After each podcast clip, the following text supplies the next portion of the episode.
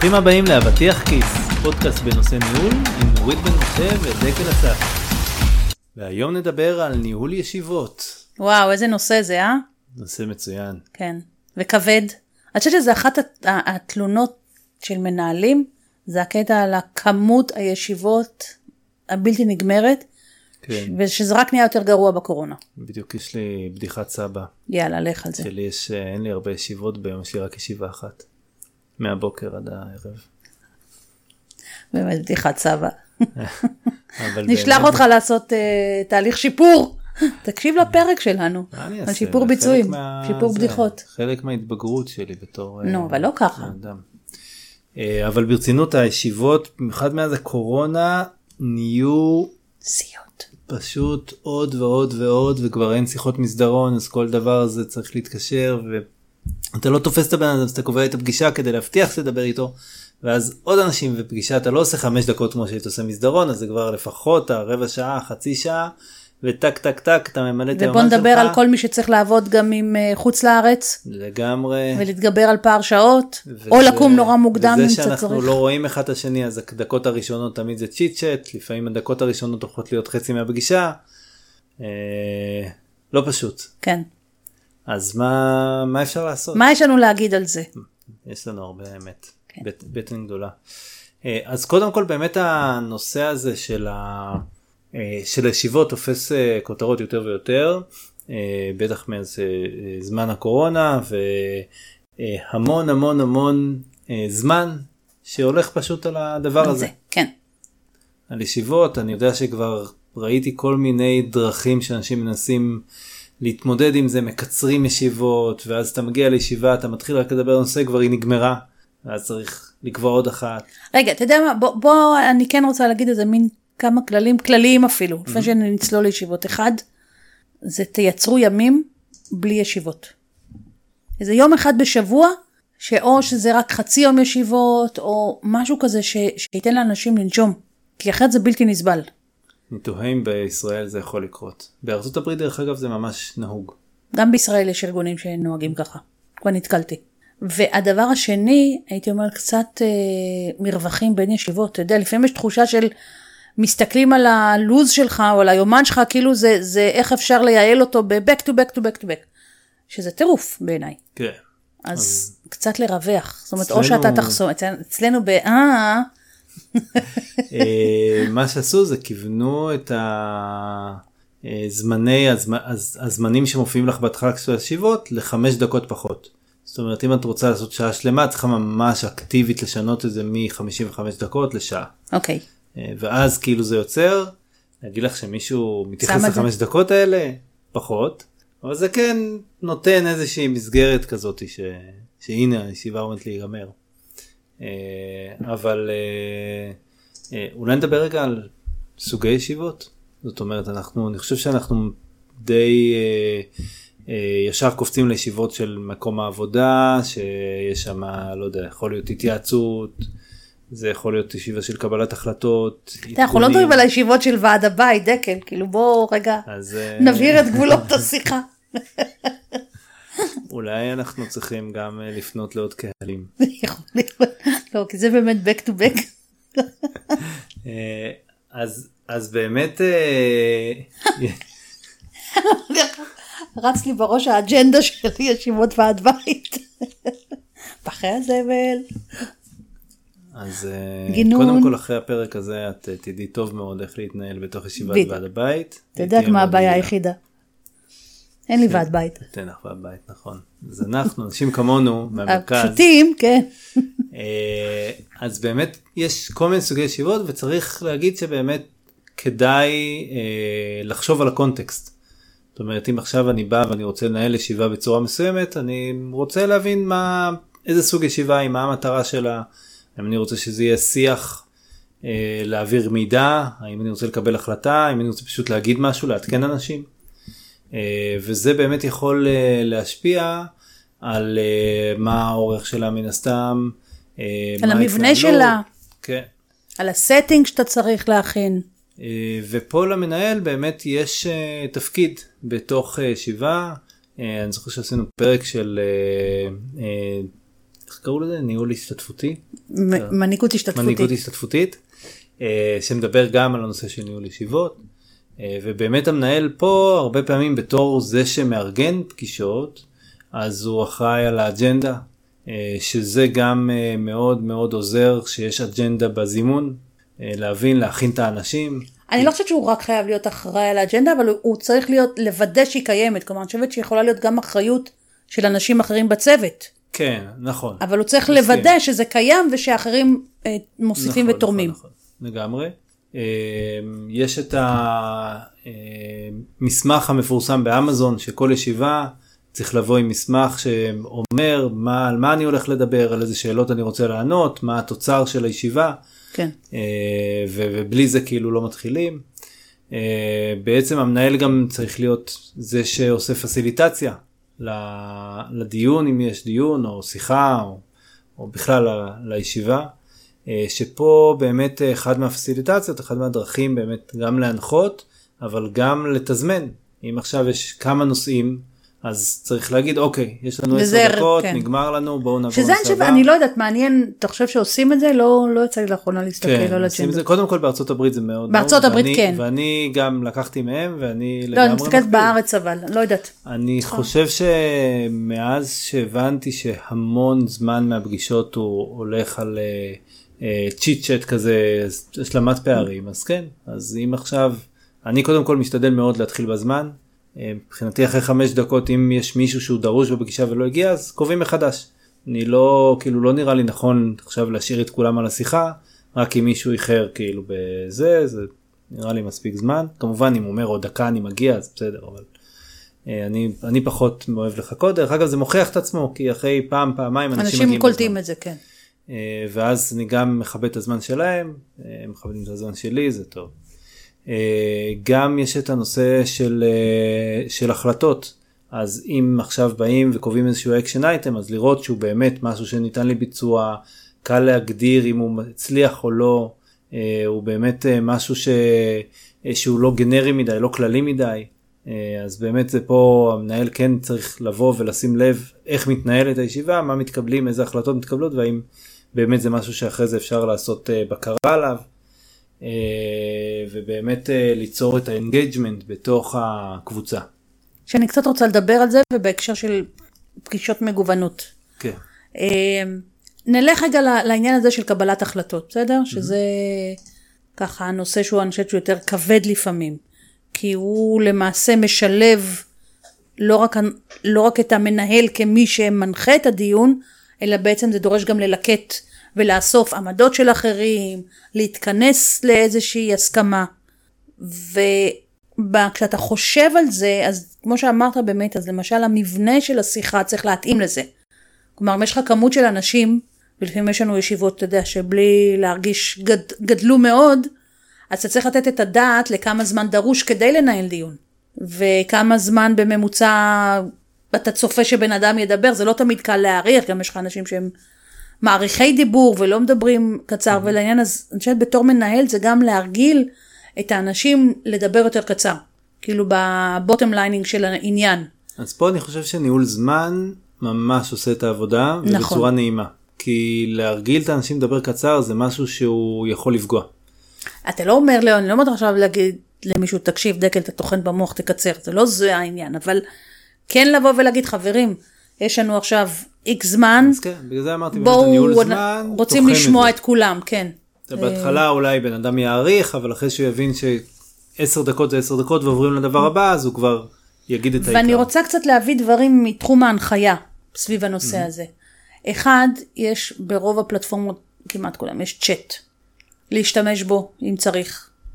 כלומר, הוא מאוד יכול לעזור, כשרוצים משהו, אפשר להשתמש גם בכל מיני אפליקציות, אתה רוצה רגע לעשות הצבעה מהירה, אפשר mm-hmm. להשתמש בזה. הייתי מש... אני משתמשת הרבה, ב... חוץ מאם אתה משתמש במצגת כמובן, להשתמש בווייטבורד. ויש היום כל מיני אפליקציות שמאפשרות לצוות, okay. אה, לכתוב ביחד. נכון. שאני חושבת שזה גם יוצר את האנגייג'מנט הזה, וגם רוב האנשים, הערוץ הקליטה שלהם העיקרי זה הראייה. Okay. אז להושיב אנשים שכל הזמן רק צריכים לשמוע, וחלק אתה אומר עם uh, uh, מצלמות סגורות, או מצ... mm-hmm. אז זה בכלל הופך להיות את זה קשה. אז דווקא ברגע שיש משהו שיוצר גם הפעלה של אנשים, וגם אה, משהו שהוא ויזואלי, אני חושבת שהאימפקט שלו חיובי. בטח בעניין הזה של קבלת החלטות, שהוא אה, קריטי, כי אתה רוצה באמת להצליח לקבל משהו שהוא איכותי.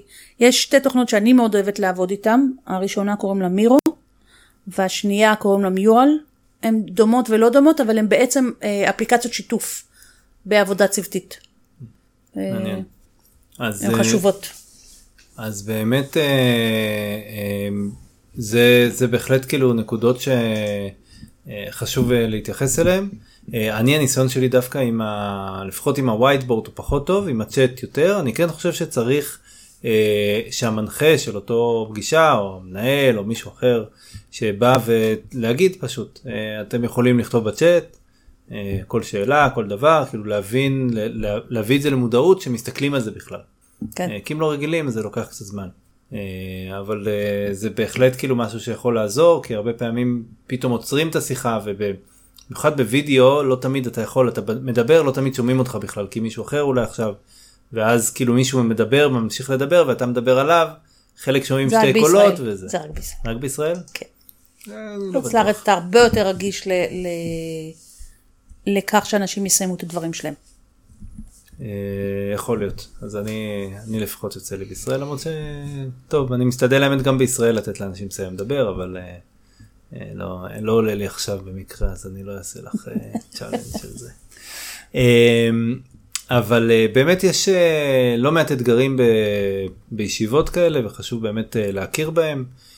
קודם כל האורך, האורך יכול להיות אתגר, אם זה יותר משעה, זה כבר אנשים קשה. מתחילים להיות להם קשה. גם שעה עצמה היא קשה, שהאידיאל לפחות מבחינתי הוא חצי שעה, לא תמיד אפשר. יש נושאים באמת שהם מורכבים, או הרבה אנשים שצריך לשמוע, ואז זה קצת יותר מורכב. יכול להיות שדברים, אנשים כבר לא מרוכזים, כן? מה שנקרא שמיעה פסיבית, לא בתוך הדבר, זה כזה עובר, ואז אני חושב שהבן אדם שומע, אבל הוא לא זוכר שום דבר. אז אני אגיד לך מה, זה, אני חושבת שאם זה המצב, אז למשל אם אתה זורק שאלה, ואתה מבקש מכולם שיענו בצ'אט, זה, yeah. זה מעורר קשב. ליצור אינטראקציה. בדיוק. אם אתה משתמש באיזשהו פול שבמערכת, זה יוצר אינטראקציה. אם אתה שם שקופיות, תשלב גם, אתה יודע, משהו שיעיר כזה. כן, דרך אגב, גם טונציה של הדיבור, פתאום לדבר בצורה הרבה יותר אנרגטית. כן. כל הדברים שתופסים במחירות, אז גם פה. זה לגמרי, ו... אני גם חושבת שבאמת, אתה יודע, אם אנחנו מסתכלים על מה, מה זה אומר ישיבות, אז אני חושבת שגם קודם מנהלים, היו צריכים, לא תמיד כולם, אבל כאילו להתמחות באיך עושים ישיבה טובה, עכשיו על אחת כמה וכמה. העובדה שרוב הישיבות נעשות חזרה דרך מסכים, דורשת התמחות אחרת והבנה. כן. יותר חשוב להיות מקצוען כבר, פעם עוד זה היה איתה בפייס ופייס, היו דברים שהיה יותר קל להחליק, או יותר קל לארגן אותם, עכשיו זה יותר קשה. אני חושב שבאמת צריך להכיר בזה שיש המון ישיבות לאנשים, במיוחד במקרים שבהם יש ישיבה אחרי ישיבה, אולי בנושאים שונים, אבל עם משתתפים דומים, אז לאפשר את ההפסקה הזאת, מה שקרא באנגלית הביוברק, כן. ולחשוב על כמה אנשים משתתפים בפגישה. אם יש הרבה אנשים, עד כמה זה יהיה אפקטיבי? אם יש הרבה אנשים, לחשוב למשל, האם אפשר לעשות breakout rooms כאלה, לדברים מסוימים, כדי כן לאפשר אינטראקציה. אם אי אפשר את זה, אז כן לחשוב על, עוד פעם, על, על מעורבות של מה זה אומר להפעיל קבוצה גדולה. ואיך אתה אוסף מידע מהאנשים באופן קצר.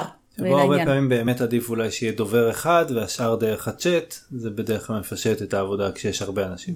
עכשיו, אתה יודע, התייחסנו לעניין הזה של קבלת החלטות, אבל דיברנו הרי גם על, על אה, ישיבות שהן בעצם אה, של עדכון או של שיתוף מידע, אז שם, אתה יודע, בדרך כלל לא הייתי עושה את זה, אחת העצות שהייתי אומרת זה, אל תעשו את זה רק אה, על, ה, על הערוץ השמיעתי.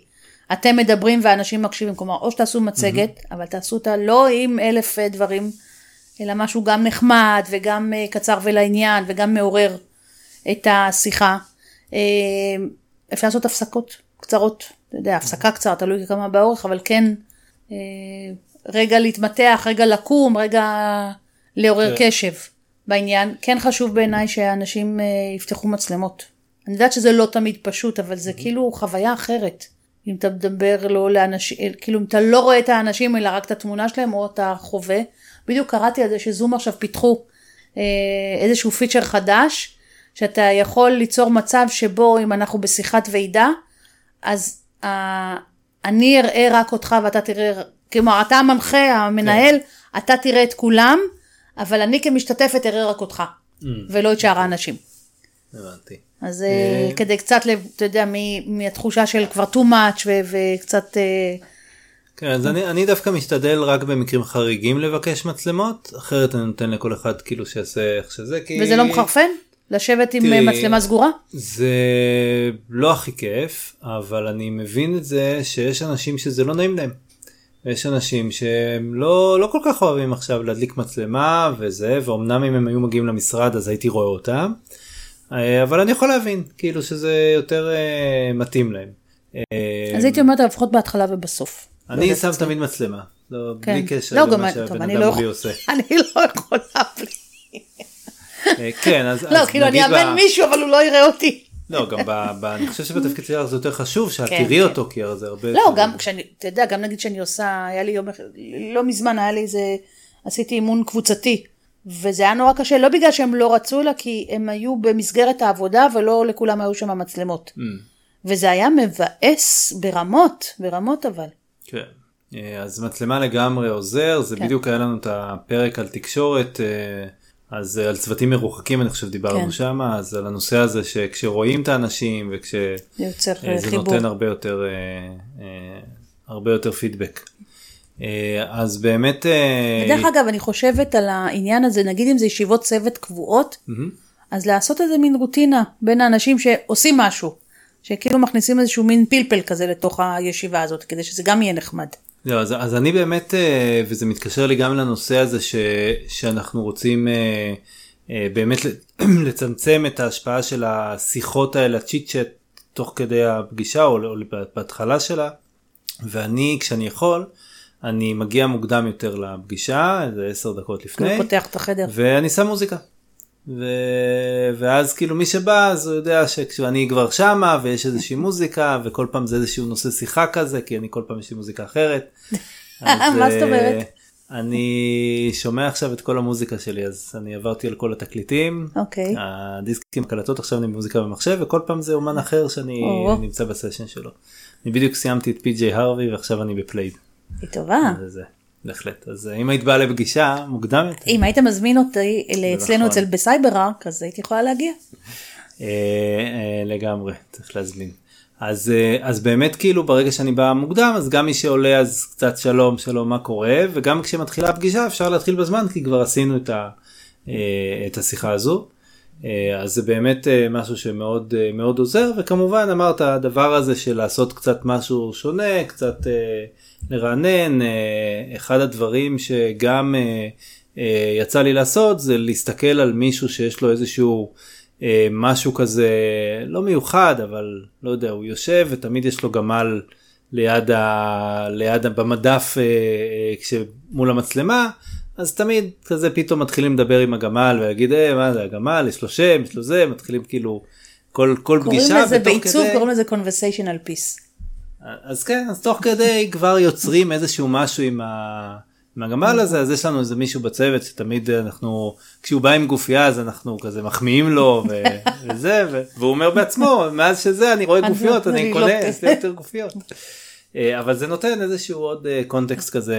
אתה יודע, אנחנו מדברים קצת ככה, תוך כדי השיחה, זה כשאתה מנהל צוות, אז חשוב גם לשמור באמת על ההיבט הזה החברתי, תחושת הביחד, שהלכה קצת לאיבוד בעקבות הקורונה. לא בטוחה שנגיד, אתה יודע, אתה תרצה לדבר על הגופייה של מישהו ב... נכון, נכון, הכל תלוי בקונטקסט, הכל תלוי בקונטקסט. אבל עדיין להכניס משהו שהוא נחמד, לתוך השיחה, אם זה, אתה יודע, לפעמים זה נגיד שיחה ראשונה שאתה עושה איזה מין היכרות עם אנשים רגע, להגיד להם, אתה יודע, לשאול את זה, לפעמים אפשר לשאול את זה גם בצורה מחויכת. אני למשל נגיד שאני מתחילה, אז למשל מכיוון שהרבה פעמים זה שיחות כאלה שהן גלובליות, אז נגיד אני שמה מטרה, כמה, כמה רחוק אתם מארוחת הצהריים שלכם. אז כאילו עושים הצבעה למשל על זה, אנשים זה מצחיק אותם, או לא משנה, זה משהו אחר כזה רלוונטי. כדי קצת להיות אייס ברייקר כזה, בתוך התהליך הזה. טוב, אז אמרנו ככה, יש לנו כל מיני סוגים של ישיבות, ויש תהליך הכנה נכון יותר, לקראת המפגשים האלה, לקבוע מה, להיות מאוד, שאתה תהיה בפוקוס על מה המטרה שלך. האם זה עדכון, קבלת החלטות, מפגש ושיתוף, ודרך זה גם להתאים את האג'נדה, וגם להתאים את המהלך העניינים. אבל לא רק להתאים את האג'נדה, גם לשלוח אותה מראש, או לבוא איתה, שיהיה ברור מה קורה. זה בכל מקרה, אבל אתה יודע, לפי סוג המפגש, זה לא משנה, גם אם זו פגישת עדכון, נכון, נכון, נכון. אז תגיד עדכון. כלומר, שאנשים ידעו למה הם באים, ולמה לצפות. כן לתת את הדעת, אני חושבת, על הסטינג מסביב. אז אם זה המצגת, אם זה אפליקציות, אם זה אה, פעולות, השימוש בווייטבורד, השימוש בצ'אט, השימוש בפולים, שיכול קצת, אה, פולים, אתה מבין? פולס. אה, לעורר ולהוסיף אה, עניין, תוך כדי. גם תוך כדי פתאום חשבתי על זה, שאם יש מישהו שיש לו בעיה של ניהול זמן, אז לתת לו לנהל זמן בישיבות, זה אחלה דרך להכניס אותו nice. לתוך איזשהו כן. התנסות כזו.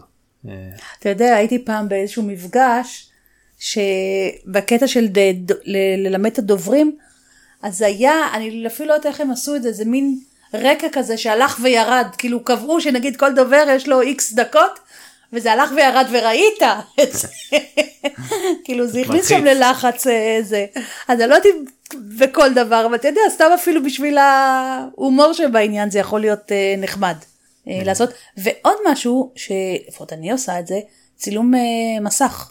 אם זה לא, כלומר, אם עובדים עם, אתה יודע, לא יודעת מה, עם איזשהו מסמך פעיל שכולם יכולים לתרום לו, אז יש לך את המסמך, אבל אם זה איזה מין ישיבה כזאת, אז אפשר גם, אם משתמשים בווייטבורד, אז היא נותנת לך סיכום וצילום, שאפשר למשל להפיץ לכולם אחרי זה. ואז אחרי זה להעלות אותה בפגישה הבאה, כן, כולם יכולים להוריד, כן. ואחרי זה, ועם זה אתה יכול לפתוח את הפעם הבאה. כן, לגמרי. אז uh, יש גם בתוכנות הרבה פעמים uh, כבר מיטינג נוטס. נכון, שזה מסודר. שאפשר. Uh, אז באמת כאילו דיברנו על הנושא הזה של קביעת אג'נדה ושליחה שלה. Uh, ואתה יודע מה, אולי לא דיברנו, האם תמיד צריך ישיבות. נכון. אז, אז זה, האמת שזה זה נושא חשוב. לפרק? לפרק? לא, לא לפרק. נראה לי שנעשה עכשיו איזה, כי, כי כן אני חושב שיש ל, שחשוב לדבר על זה. גם, קודם כל אני מניח שיש את הדבר ה-obvious של האם צריך את הפגישה. כן. האם אני בכלל צריך לעשות אותה. אבל יש את הדבר השני ששם לדעתי זה אנשים הרבה פחות מרגישים נעים, וזה האם אני צריך להיות שם. כן, לא טוב. אם אני צריך לקיים את הפגישה בכלל, אלא... טוב, אם... זה בכלל, כי אתה יודע, תופסים אה, אה, ישיבות בתור, כאילו, זה מין סמל נכון. סטטוס כזה, אם אתה לא שם, אתה לא קיים. לא, זה, זה הפך להיות יודע, קצת לפעמים... כן, אז אני דווקא רואה את זה בתור זה, שאם עכשיו מזמנים אותך, במיוחד אם זה מנהל שלך, או זה, ואתה מרגיש מאוד מחויב. גם אם זה לא מנהל, גם זה מישהו פיר שלך, קול, קול, קולגה שלך. אה, אז תמיד לעשות, כאילו, לחשוב, רגע, אני באמת צריך להיות שם? אני הרבה פעמים, ברגע שמזמנים אותי, אני שולח מייל, עושה כאילו ריפליי על הזה, ואומר, אתם באמת צריכים אותי, אני צריך להיות שם, יש לי מה לעשות שם, ולפעמים כאילו, ברוב הפעמים כן, לפעמים אבל לא, לפעמים זה לא, אתה לא חייב, אני לא יודעת, אבל אם כולם עושים את זה, זה מה שאני חושבת, שאומרים, אתה יודע, אתה יכול להגיע לישיבות של עשרה חמש עשרה אנשים, ואז זה גם הופך להיות מטורף. כן, תראי, אני, באמת שאין לי ברירה, כי אם אני לא אשאל את זה, זה אומר שאני מזומן לאיזה שלוש פגישות כל פעם במקביל, זה לא הגיוני, אני לא יכול להתחלק. אתה לא יכול להתחלק? ניסיתי פעם, פעם עשיתי... תופסת כאחד שיכול. עשיתי שתי דברים בבת אחת, אני לא זוכר אפילו מה זה היה מרוב. אבל זה היה הצלחה אדירה. לא, זה לא היה הצלחה, בדיוק. אז באמת הנושא הזה של האם יש צורך אמיתי בישיבה, האם אפשר אולי לדבר על זה בתוכנה, אם זה טימס או... לדבר על זה, האם אפשר לשלוח עדכון על זה, האם אפשר לייצר משהו שנגיד אם אתה רוצה עדכון ואתה יכול להפנות את כולם, להגיד להם אוקיי, הנה לינק למשהו, תיכנסו לזה וזה ותראו, או הנה מצגת שהכנתי, שהייתה בפגישה, זה גם יכול להספיק לפעמים. כן, אז לגמרי נקודה של לאתגר ולהגיד רגע, כן צריך, לא צריך. וזה אני חושבת, אתה יודע, האמירה הזו זה שרשור שצריך ללכת למעלה. כי מה שקורה, המון פעמים נגיד מנהל צוות, הוא, חלק יש ישיבות שהוא עושה, אבל את רוב הישיבות קובעים לו. Mm-hmm. והמנהל שמעליו קובעים לו, כלומר יש איזה מין משהו למעלה, אני אומרת, זה משהו שצריך להתחיל קצת אה, במדיניות של הנהלה ושל אנשים, לבוא ולהגיד בואו ננסה לצמצם את זה. כן, אז אני, אני דווקא לא מרגיש שאת רוב הישיבות קבעו לי, כי רוב הישיבות בסוף זה ישיבות שאני אה, עושה עם הצוות, ואז זה תלוי כמה אנשים אני מנהל, אז, תלוי אה, בתפקידים אבל, דקל. לפעמים זה מאוד תלוי תפקידים. יש תפקידים שזה תפקידים ממשקי עבודה, וממשקי עבודה הם כל כך רבים, שאתה כל הזמן בישיבות. אה, כן, אני, אני מבין מה את אומרת. אני אומרת, זה לא בכל התפקידים, אבל יש תפקידים אבל שזה אני, ממש... אני, אחד מהדברים שאני תמיד מנסה לעשות, בלי קשר לנושא ספציפית של הישיבות, אבל זה לתת לאנשים אה, שאני מוביל להוביל. ואז לאו דווקא צריך אותי בכלל בישיבות האלה. כי בעצם הם יכולים לקחת את הדברים קדימה. ואני, כשאני קובע כאילו פגישות, אז זה יותר על נושאים קונקרטיים, דברים שצריך לשתף, או איזה נושא בוער ש... כשאני מסתכלת רגע בצורה רחבה יותר, זה קורה. כן, אוקיי. הקטע הזה, כאילו זה... אני חושב שזה עניין של הרבה של תרבות ארגונית גם. נכון, לגמרי, זה אני מסכימה איתך, שזה... ובגלל זה אני אומרת, לפעמים זה צריך ללכת מלמעלה, האמירה הזאת היא... נכון, נכון. אז זהו, אבל אם נסכם, אני חושבת, אה, ישיבות זה אחד אה, הפעילויות הכי שכיחות בארגונים. לגמרי. אני כן חושבת שמנהלים צריכים ללמוד לעשות את זה נכון וטוב ובאופן אה, רלוונטי, ככל האפשר, להיות יצירתיים קצת. אה, כן, להיות יצירתיים, ללמוד איך מנחים ישיבה, לקרוא על מנהיגות השתתפותית, בין אם זה בפודקאסט בפרק שעשינו, או דרך גוגל. ואני אכתוב אולי מסמך על זה. זה... לקרוא את המסמך של נורית. תודה רבה. תודה, ביי. להתראות.